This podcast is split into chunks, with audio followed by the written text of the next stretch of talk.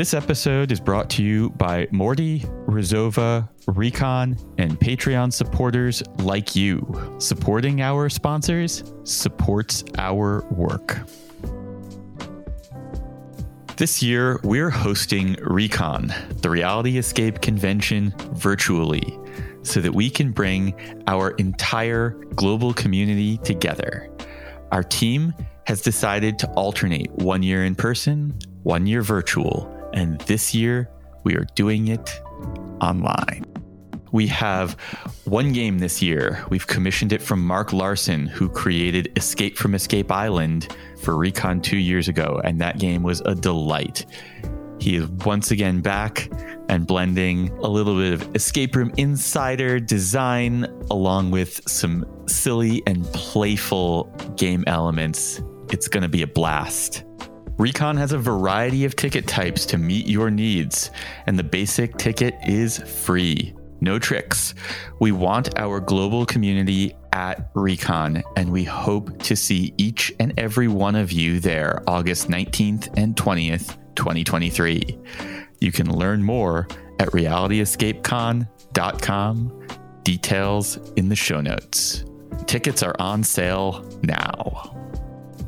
Welcome to the Reality Escape Pod, your lifeline when you need a getaway from the real world. I'm David Spira, alongside my co host, Peih-Gee Law. Together, we're exploring immersive gaming from all angles, and we'll be joined by guests who really know their stuff. Today's guests are from Colorado Linda Klein and Brian Corrigan of Farm to Spaceship.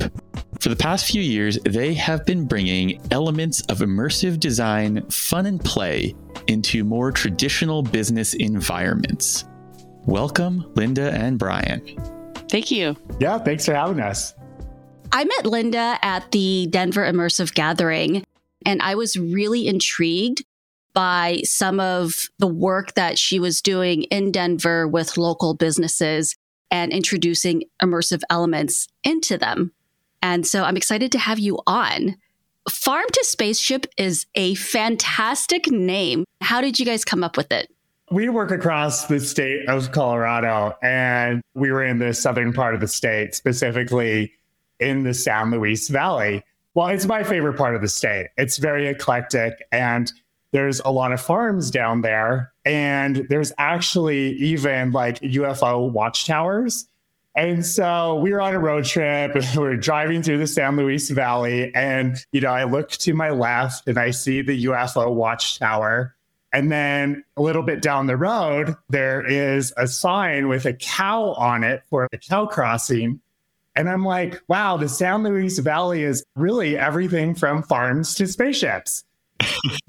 there you go. there you go. And then we started thinking about it, and it's like, wow, Colorado is actually from farm to spaceship because there's a lot of agriculture and there's also aerospace. And those are kind of the top industries. And so we just felt it was very fitting for working in Colorado. And it's a great conversation starter because it, it asks more questions than it answers. Truly. I mean, we used it as a conversation starter. I love that. So, from what I can see on your website, Farm to Spaceship pairs local artists, designers, foodies, entrepreneurs, and community leaders to develop experiential offerings for customers and the community. And you do this through things like Adventure School and Adventure Lab. So, can you tell us a little bit about these programs? I'll start on Adventure School. Adventure School is a year long program where we do bring these people together, sometimes artists, small business entrepreneurs, and they discover how their practice, their business, what they do intersects with the experience economy. And the experience economy is important because 74% of Americans prefer experiences over stuff and things. And that data point comes from before COVID. So we can only imagine how high that percentage is. And many businesses aren't thinking about how to engage in the experience economy. They're not thinking about how their art, their practice, their business is already an experience and how you can design for it. That's kind of the kernel of the adventure school, but it has a lot of layers eh, because it's very dynamic and it depends on what sort of sector we're working in. Is this like a course or a class that like local businesses and artists can take? I like to think of it as like a, a, business accelerator, but specifically focused on experiential offerings. Those experiential offerings can be for sale or they can be free. They can really be a business or they can live in the public realm. And we like to mix them all together and really kind of think about how does the public realm really interact with the private sector or the private realm and vice versa and really thinking of a business's front door as a portal and thinking about how can you really integrate a storytelling layer into the built environment again that brings people from outside to the indoors and indoors to the outside so can you walk us through a example of what you mean here like something that's real in the world yeah one of our cohorts their business name is called rainbow dome and Rainbow Dome is where experiential art meets roller skating. And so Rainbow Dome, they do pop ups outdoors and they make really cool spaces that you can roller skate through. And again, just kind of experience the art on wheels. We like to say it's really fun. and then they also uh, do indoor roller skating installations where they do pop ups at normal kind of roller skating rinks and they bring all of their sparkle and all their glitter and transform it into an immersive experience. So that's kind of an example of maybe how it can really live in the like uh, public realm and then how it can live like inside of a business. And I, I want to offer another example too, because people operating in, in your sphere, like your audience, they're more acutely aware of experience design and uh, immersive art and those kind of things. And I think the great thing about the Adventure School is it also is a platform for people who've never thought of their business as an experience to create an experience layer. And when someone's a beginner in this world, they aren't necessarily thinking anything too flashy. And we had one of our members of the cohort has a it's a home goods store, sort of a curated home goods store called Tea is for Table. And it was such an eye opener for her to think about how could her store be an experience. She was about to kind of give up on retail. And what she designed were these dinner parties that happened in her store in the front window after closing. And it would give people an opportunity to experience the stuff she has for sale on the table. And the caterer would come in and serve the food. She'd have other artists involved, maybe a musician and that kind of thing. And it made an emotional connection with people and her store. And then, of course, what happens after the dinner? People are buying all that stuff, and everybody walking by is going, What's going on in that store? It looks like fun. So that's a really simple layer, too. It doesn't have to be something big. So it sounds like what you're talking about is using experience design to go and create both opportunities for people to bring larger numbers of people into their business and also kind of a reason for them to go back to a business that they might not have visited again. A great byproduct of this program is that business owners and entrepreneurs begin to understand they are artists, and artists begin to understand they are entrepreneurs and small businesses. And it's all one thing. And when you understand yourself that way, like, oh, my canvas is my small business. And it also takes artists out of the position of being the starving artist and into a position of, no, I create economic value. I just feel like a lot of artists sometimes feel like they're selling out if they're going to create something of commercial value. And I really like that you're pointing out that's not the case. It's not bad or wrong to create something that's both artistic and has commercial value.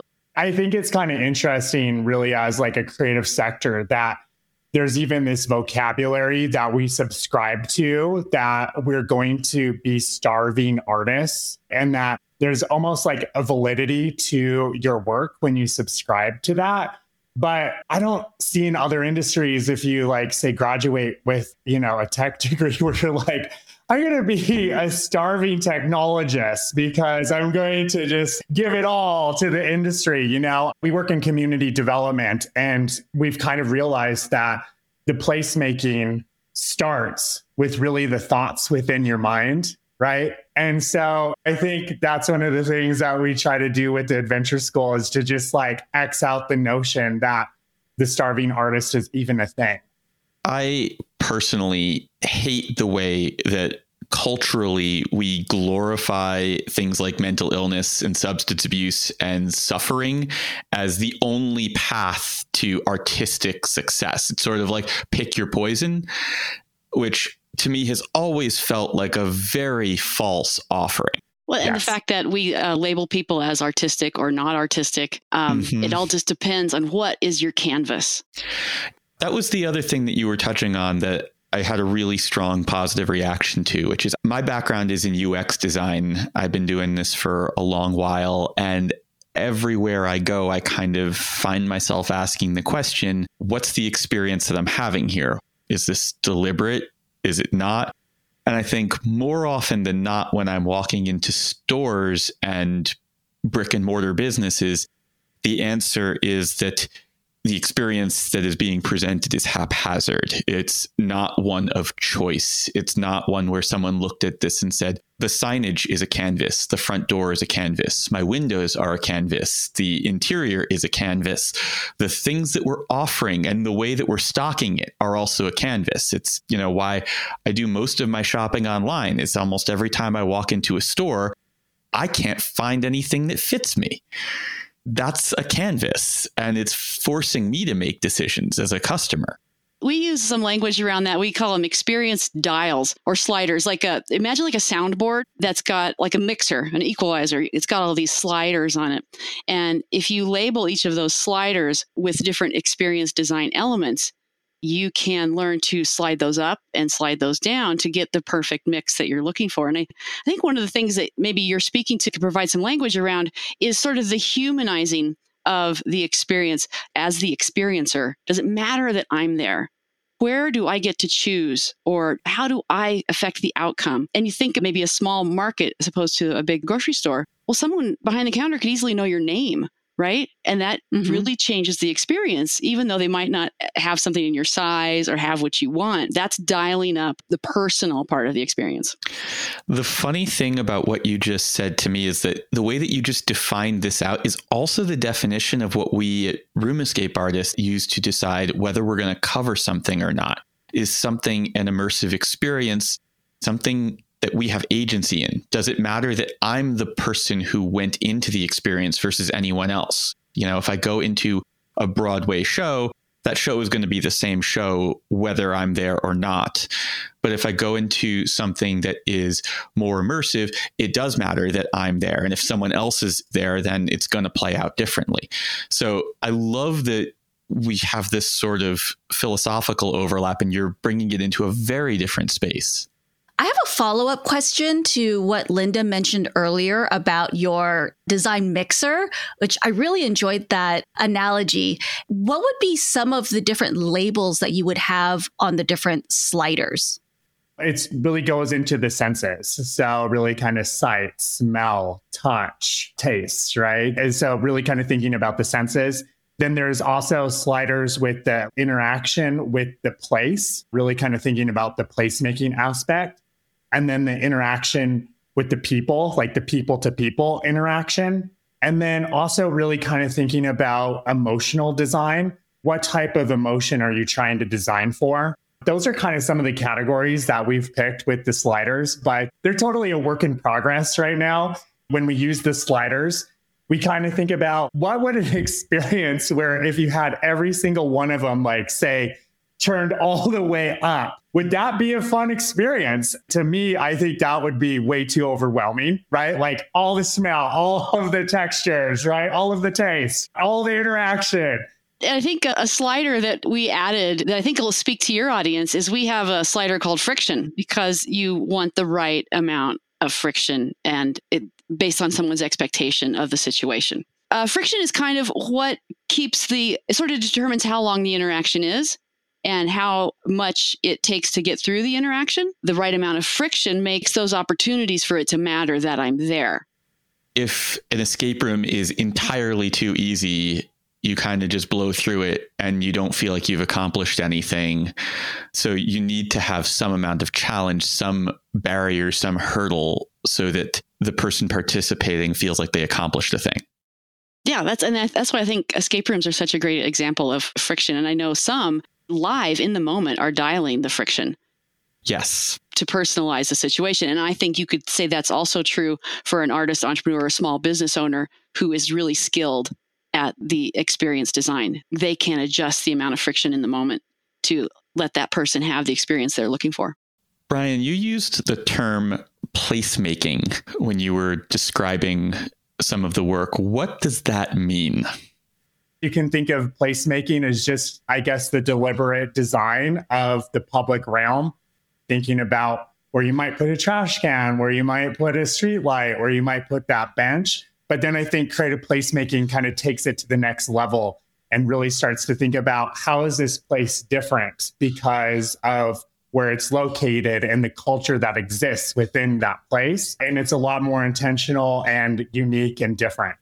So, when you're talking about adding in immersive elements into non immersive businesses, why shouldn't business owners just make a space more beautiful? That seems to be the traditional path here. You want to make something feel more valuable, just make it prettier. What's the differentiator here? I think the thing is that we always kind of talk about is what are the opportunities for co creation and really engaging people outside of the business. Like you could just call them, let's just say for simplicity, your customers. So let's just think about two businesses here. We have one that just makes something completely beautiful, right? And we can all say, oh, wow, this space is amazing. Look at the craftsmanship. And then over here, we have this space that maybe feels like a little bit more handmade. You can see that actually a human created it, right? Like maybe the paint lines are a little jagged or crooked, but that space was co created with their customers, where it allowed for the customers to have a say and an opinion over how the space should be. And is what we like to say is that their fingerprint is on the space. And that's important because just kind of think about like when you're involved in a project and you get to put your fingerprint on it and that you get to actually have some sort of agency over really the result of it, like that leads to love. And if you do it right, if you do it right, it leads to love. uh, and that's what we want, right? We want spaces that we love, right? That I feel at home at, that you can bring your friends to and say, hey, look at that. I helped make that. Isn't that cool? And again, it's not to say that one is better than the other or one is more right than the other. I think that there's room for all of these to exist together. But again, I think that there is kind of something very special about spaces that are co created. What does it lead to when you do it wrong? we wouldn't know. exactly. for me, when I see this done wrong, it comes out in one of two ways. One is it just feels excessively processed and kind of fake. The other is it feels too niche, too particular, like someone made their idea in a vacuum and never took any input from anyone else and never thought that maybe other humans might want to exist in a space that's not quite this extreme, sort of a hug of death. Think about a brand or a business. Can spend a lot of time going this is who we are. This is who we are. This is all that's their marketing or that's how they present themselves. Here's who we are. Here's who we are. And it changes when they say who are we together who are we now that you're here and change all those sentences into questions and i think we can sense that when it's sort of human shaped when the brand or the business or the art is like the host of a party and it's like, oh, that's great. You're here. Well, let me connect you with this event. Let me show you what's going on. Let me show you how you fit in. And I think we can sense that in a brand. When it's perfect, we cannot connect because there is no perfection in the human experience.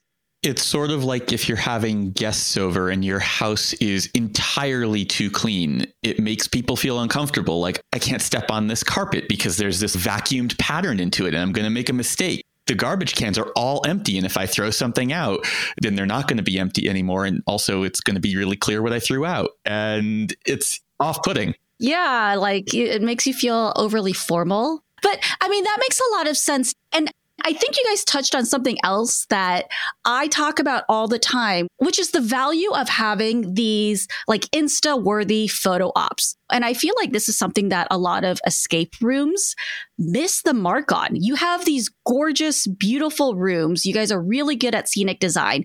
And then you have your players take photos in front of a blank wall holding up a silly sign. Take some of that creativity and put it out in the lobby where everybody can see. And it's an important marketing tool. And I feel like you guys are talking about taking it even one step further and not just having a beautiful aesthetic, but also incorporating an interaction into it.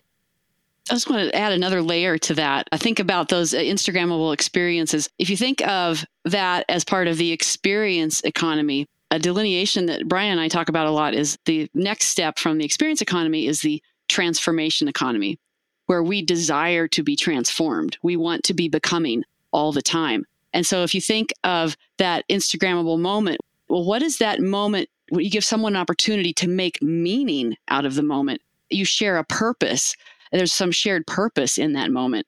And it takes it into a different realm than just a photo op.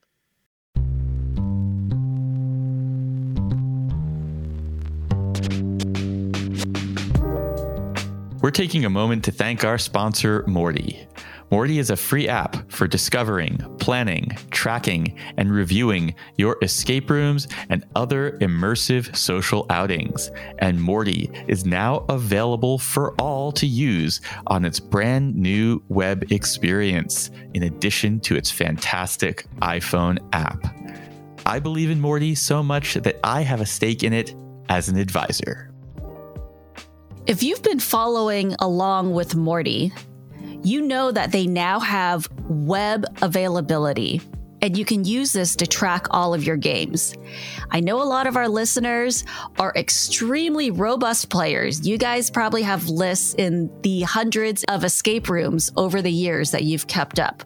You can now import your list to Morty. They have a special AI powered Blitz tagger tool. You don't have to tediously enter in every game manually into the Morty database. You can just upload your list and it will match your game and import all of your played games automatically.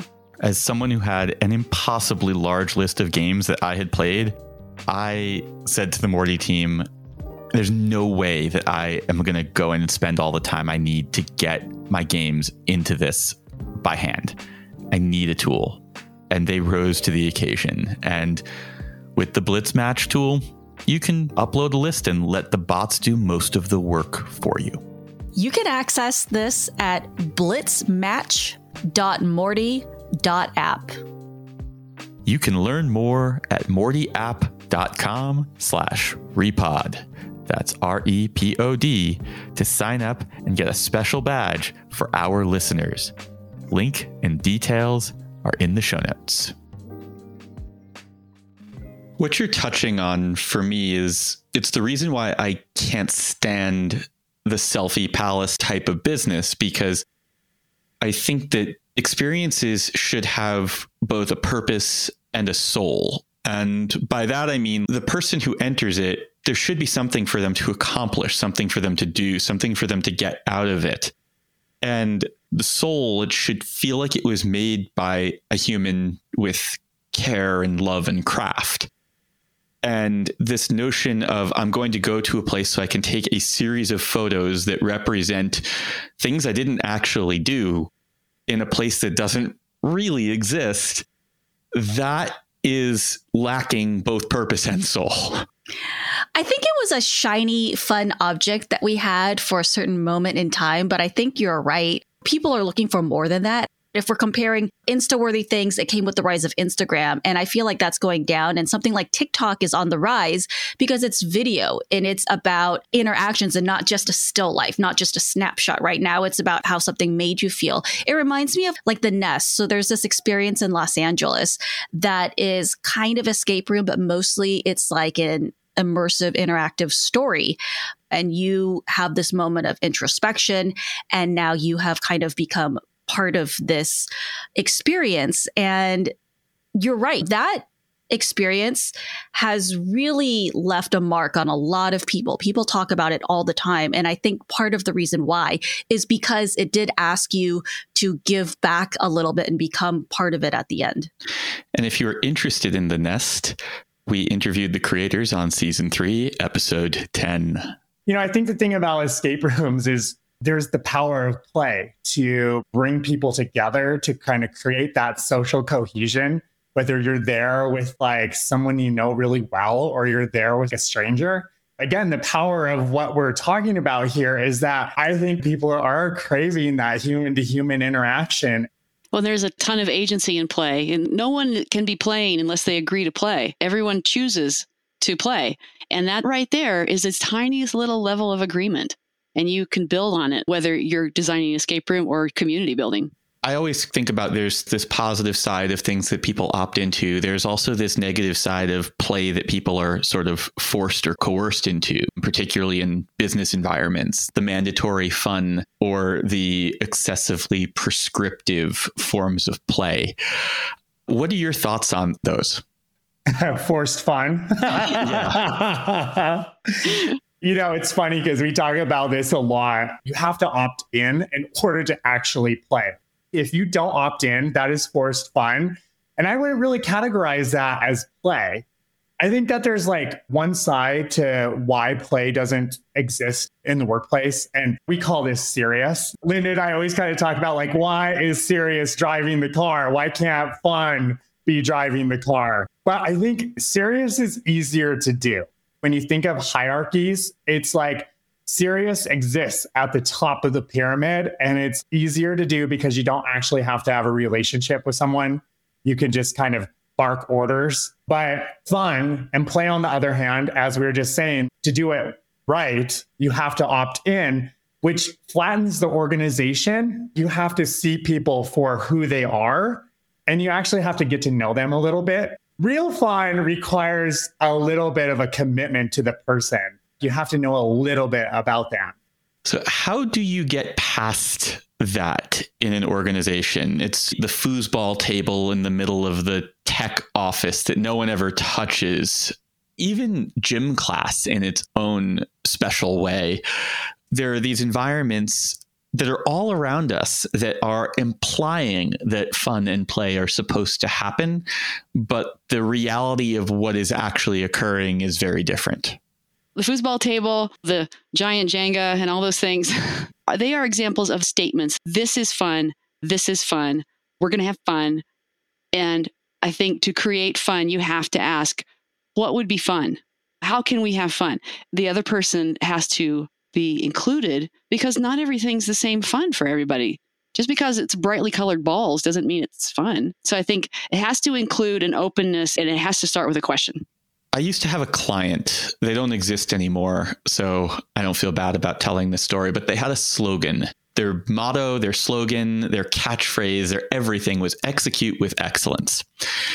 And they had so internalized this notion that everything they do is executing with excellence, even when they weren't, because it's what we do. It's right there, it's written underneath the logo. And I think that that is I think that's one of the struggles that I see a lot of companies grapple with is that they tell these stories about what it is they do and what it is they are. And they don't always do the hard work of figuring out if they're doing the thing they say they're doing. Yeah. One thing with it too is I think it comes down to trust. I think sometimes there's just a huge lack of trust. Fun requires trust. And what's fun for me is maybe not fun for the other person sitting next to me. Asking them, what is fun, as Linda was saying, what is fun for you? And how does that look?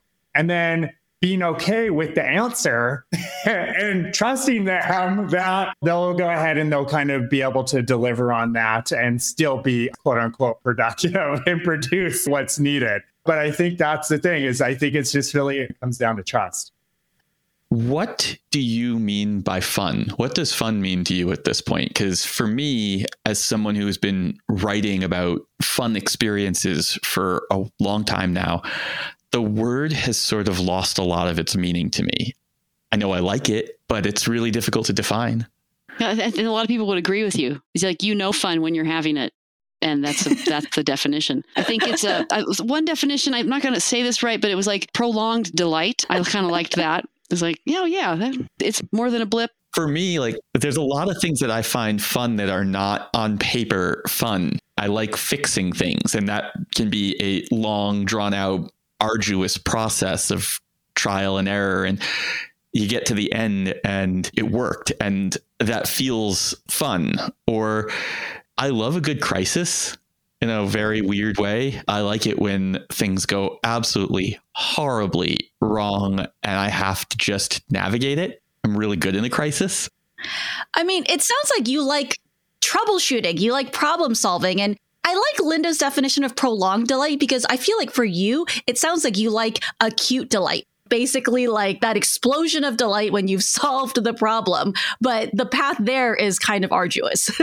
Uh, but is that a valid form of fun? Mm-hmm. Well, you know, I think the thing about it too is there's different kinds of fun, right? And I think is what we're talking about is I do think that there's the fun, like maybe eating a piece of candy, right? Where you're like, ooh, this is sweet and there's sugar and oh my gosh, I'm just like totally into it. But then there's fun that when you, again, in the moment, it was not fun. It could actually be scary, right? Yeah. And like the thing that, like, the example coming to my mind is someone who maybe gets chased by a bear right? And or a horror like, movie, like yeah, like a haunted, exactly. haunted houses. Exactly, right? Like that's not fun. Like in the moment, it's terrifying, but it's fun to tell the story because you get all of the dopamine and just the serotonin is flowing when you're telling other people about this like totally horrendous thing that you went through. I mean, and that is a coping mechanism that I use. I will constantly tell myself if things are going absolutely terribly wrong, like, okay, I'm going to skip to the part where this is funny. Oh, I think that's the struggle with fun too, is that at some point along the way, someone added an, an NY to the word mm-hmm. and fun and funny became a pair and they really don't have anything to do with each other, which is kind of interesting. Not inherently. Mm-hmm. I think fun can also be experienced as what would be labeled flow state, when you are in that perfect amount of friction. Maybe that's what you're thinking about, like in the crisis. There's mm-hmm. friction. Mm-hmm. So you get to use all the parts of you that are good at that. And if you were just sailing right through, it wouldn't necessarily be perceived as fun. But when we are at that perfect moment of just enough friction, it's different for everybody what it is. And honestly, I'm a creative, uh, I have a background in comedy. And one of my favorite flow states is to have a problem that a spreadsheet will solve I love spreadsheets. and I can get in my flow state for an afternoon working on a spreadsheet. So you touched on a whole bunch of things that I want to get to. The first one though is this notion of fun and funny being connected in English. And I don't know the answer. I'm going to toss this out to our listeners, especially our listeners who speak other languages. Does that correlation exist in your culture because there is this notion this the Sapir-Whorf hypothesis. The bad definition of this is having a word for something kind of culturally defines it.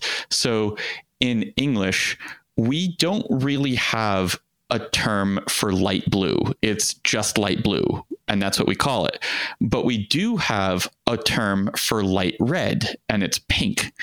And we very clearly define pink as a concept, whereas light blue and blue are all kind of the same. Maybe navy and blue are different unless you're a graphic designer. That's interesting. I didn't think about this until just now, but like in Cantonese, the term for fun, like ho wan, would be like it's good play. I guess would be the terms Hoan is good play. And then something that's funny is Hosiu is good laugh. It's like when you went into uh, languages, I was like, oh, it actually does make sense to me. Like Chinese tends to be kind of poetic in certain ways. Computer is the word for electric and brain. The word for a movie is the word for electric and picture. And the word for phone is the characters for electric voice, right? I have read that so many Chinese businesses that have both Chinese and English names. The Chinese name is this like beautiful poetic name, and then the English version is this very simplified, basic presentation of the idea. Yeah. I'd believe it.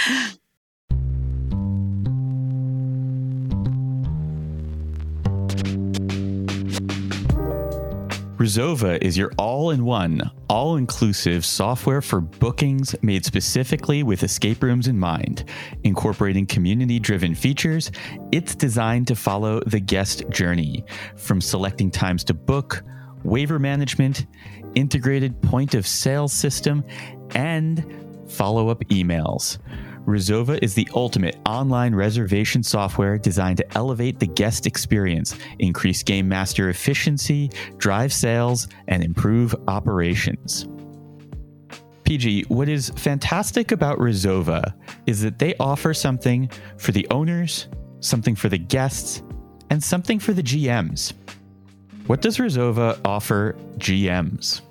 I saw their calendar system and it was beautiful, it was simple, it's easy to use. When you're a GM, what you care about is increasing your efficiency. You're already juggling so many different things, welcoming customers, running games. You don't want to have to worry about handling a super complicated system.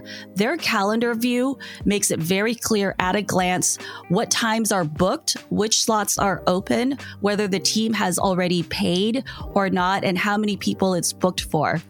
They also have the integrated point of sale system, which just makes your job that much easier and that much more efficient.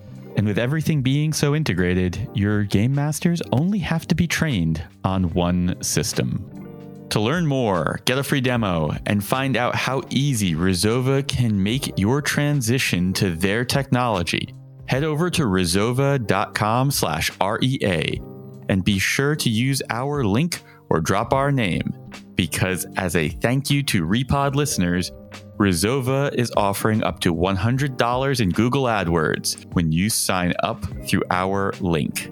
Details in the show notes. Linda, you were just mentioning your background in improv. Talk to us a little about how that has influenced the work that you do. I think the tenets of improv are pervasive in anything someone does.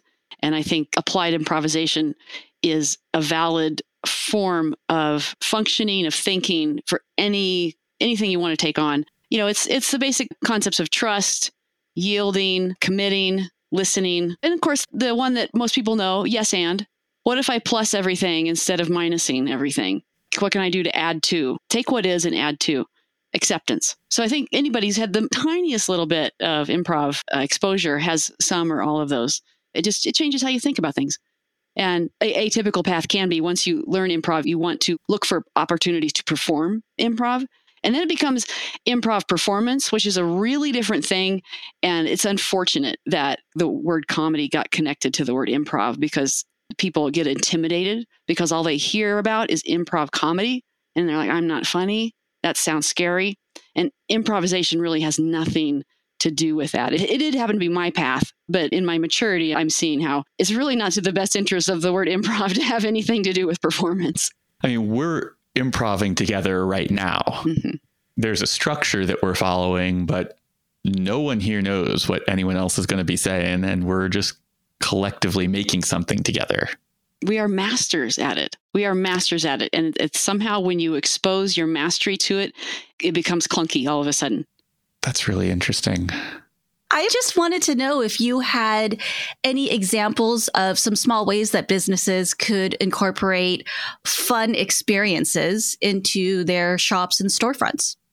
The example I use a lot is a bookstore where there is a thunderstorm inside the bookstore every day. You don't know when it's going to happen and it's not advertised. It's not really part of the name of the bookstore or anything. It's just this cool thing that happens and done through sound effects and projection and you know laser stuff. And it's just one of those things where it's completely obtuse, but it's kind of delightful. It's a nice thunderstorm, not a scary one. And and it's the kind of thing where you walk out and go, I got to tell somebody about that. And the fact that it's not addressed and that doesn't really have a label, you bring all the meaning to it. We talk about opportunity for your own interpretation, right? To make it personal. It's not interpreted for you. It just happens and then it's over. And then the bookstore is the bookstore. Another one that we use a lot as an example in our adventure school is the Magic Castle Motel in Los Angeles. And they have a red phone by the pool. And essentially, you pick it up and it's the popsicle hotline. And they will then bring you popsicles on a silver platter to the pool. And so you can really get popsicles at, you know, kind of any time of the day. And I think that's the whole thing about all of this stuff is it's really about the story of your business. I think when it comes down to just kind of simple things, what's the essence of your story? And then how do you kind of animate that or bring it to life in a way that makes the delight and the joy and the fun happen for your customers? I think a lot of times smaller isn't always easier, bigger isn't always better. Design, I think, is like taking a big idea and then shaping it and getting it down to just its core essence, right? And I think that's the whole thing with like great experiences is a lot of really great experiences are just those really simple little things that make you say, oh, why didn't I think of that? The example that popped into my head, and it's an old one. If you've ever driven up Route 95 through Providence, Rhode Island, there is a business by the side of the road and it has a giant blue termite and it's the big blue bug pest control company but it's gigantic. This has been here since as long as i can remember. I, it was built i think sometime in the 80s and this is just a huge landmark. I mean, it's been in Family Guy, it was in Dumb and Dumber. It's this iconic thing, and it's for a pest control business, which really has no business doing this, but they did it, and it's delightful. For me as a kid, like it was like it was the sign that we were almost at my cousin's house. My parents had to wake us before we passed the blue bug. If I lived in Providence, I probably would be using them for pest control.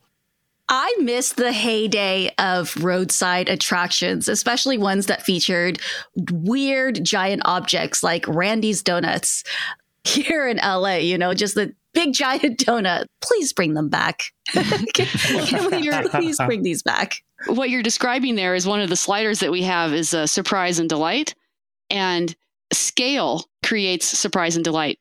Giant things or super small things, we often interpret those as fun. We're always talking about that in escape room design as well. Taking a concept and scaling it up makes it more fun. It makes it more accessible. It makes it for more than one person. There's a lot of things that scale brings that feel magical. We have a, a game that we play at Adventure School, and it involves rolling of a dice. And we have done both sides of the scale. We have played that game in groups where we have these huge inflatable die that they play with. And we've played it in groups where they have this almost imperceptibly small, really hard to find little tiny dies. And both of those create moments of delight because it's unexpected. You have to change how you normally interact with the thing to make it work. I love that. That's also sort of like in a place like Meow Wolf, where if you look through a small little hole and then you see a giant world in this tiny space, yeah, it's surprising and it's delightful. I just wanted to shift gears a little bit. Linda, when we were chatting in Denver, it sounded like Farm to Spaceship was funded by government programs in order to help these businesses improve their offerings with experiential interactions. I wasn't clear if Farm to Spaceship was funded by the government or if you help these local businesses find government funding. Uh, the resources to do Adventure School come in a lot of different ways. Some of it is through cities and communities, and some of it's through grant programs. It just kind of depends on where we're working. Brian can speak to those mechanisms a little better than me. Yeah, the very first adventure school that we uh, created is in Centennial, Colorado. And funding for that program actually comes from their economic development office.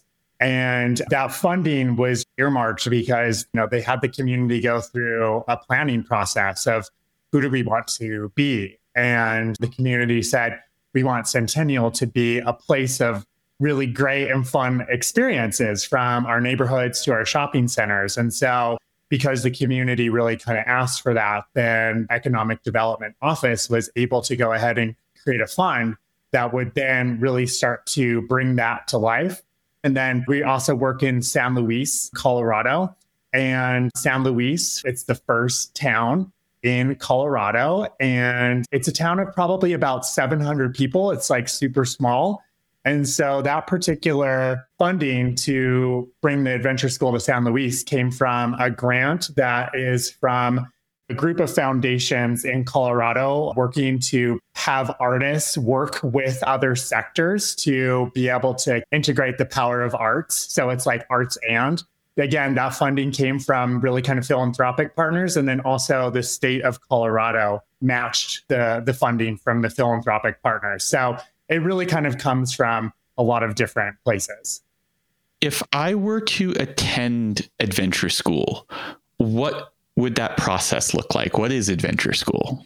Well, it starts with a multi day intensive, two or three days of coming together. And the focus of that is to create a cohort, to create some shared purpose, and to start just the basic building blocks of experience design. And then think of it as an apprenticeship that happens over several months, but it kind of depends on what sort of sector we're working in and how it exactly looks.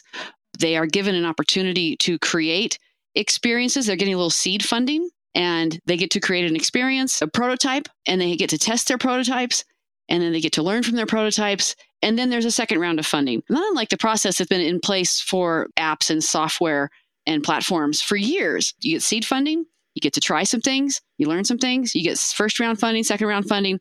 And we're trying actually to develop that lexicon for experiences for business and art as well. It's like, why is that path not available to experience artists as just like it is to maybe a software developer. I love this so much.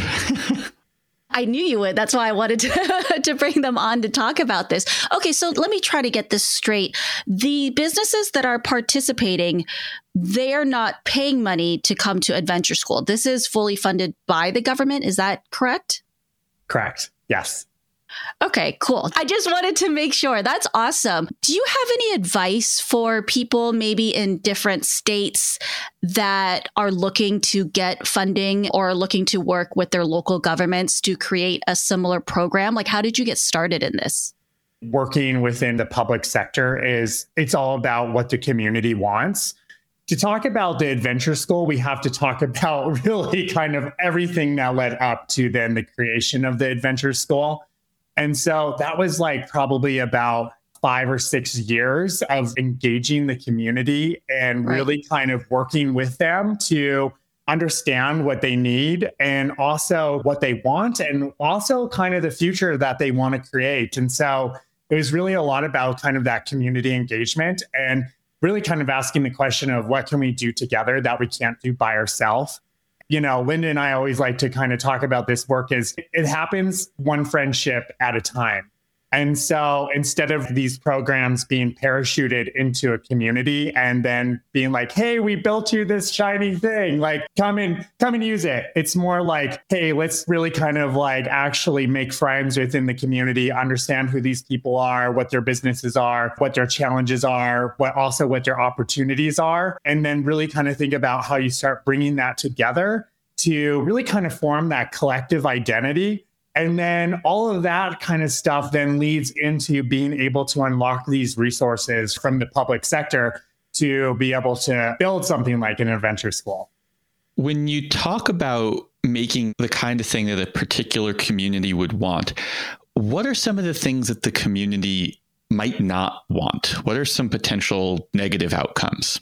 I think Brian sort of said it right there to fly it in with a helicopter and drop it on a community I think that's a really good example of a really prescriptive program or prescriptive solution. So those can stick out sometimes if you see them, you're like, oh, this didn't come from the community at all. That reminds me of story I heard in college where one of my professors was talking about a program that they had developed for like a farming community. I forget where, but basically it allowed them to have like multiple harvests in a year instead of just one they spent years developing this program for them and how it, would work. And it failed because they did not take into account the fact that the men would not farm. And in order to have two harvests a year, they required members of the entire community to all pitch in and work. And the men were just like, farming is for women. We're not going to do this. And they just they just would not. And it was all of these years of researching this program and how it would work for the land. It worked for the land, but because they didn't take into account the local culture, it didn't work. And so I went directly to that story when you were talking about parachuting a program into a community and not understanding how the local culture worked at all. So if we're talking about, say, even kind of like the private sector or the public sector, all of these like kind of lessons, right? Or this process is beneficial because it's kind of like the same of if you just go and open up a business without maybe asking the community what they want, you might actually not hit the bullseye. You might not even hit the target at all. And I think all of this is just again about being really integrated into the community and again having lots of friends. And being a good neighbor I, yeah. Yeah exactly. And i think that's a hard that's why it's hard work. And i think that's why it's maybe not done as much because it requires you to kind of put yourself out there and to again be very vulnerable and to again just build these relationships. Is there any risk of having a community make too many experiential businesses and it starts to attract people from outside the community who might start buying up housing and increasing the cost of living, forcing people out of that community. Is that a potential risk here? For sure. I think generally the common narrative, especially when you talk about creative sector development, is that the artists move into the neighborhood, they start really kind of making it desirable. People with the means start buying it up, and then the artists can't live in the neighborhood anymore. Then they have to move out. Knowing this or having this as a narrative, it's like, well, why aren't we solving for this, right? If this is what's happening, then why are we not solving for this you want your communities to be invested in because that just means there's more resources, right? And we're kind of a more is more type of people. But how, how do we make sure that the value is recognized, right? And shared. And so, again, going back to the idea of business models, if you know that this works, then how do we make sure on the front end that we're solving for some of these issues. And, you know, I think a simple example is with the business model ideas. Okay, so let's just say that you're hiring an artist to put a mural on the side of a building. Hopefully, you pay the artist to go ahead and to put the mural on the side of the building.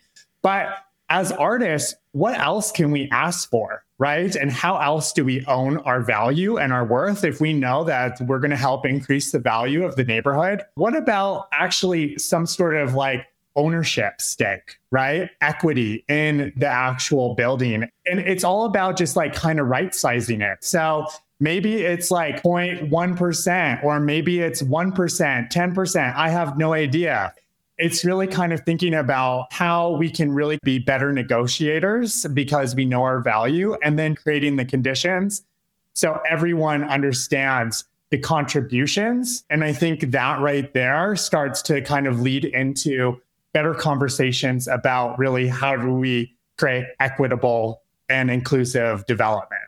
That's something that I think is important to maintain in the conversation because it's important for communities to grow together rather than have the value get extracted and end up somewhere else.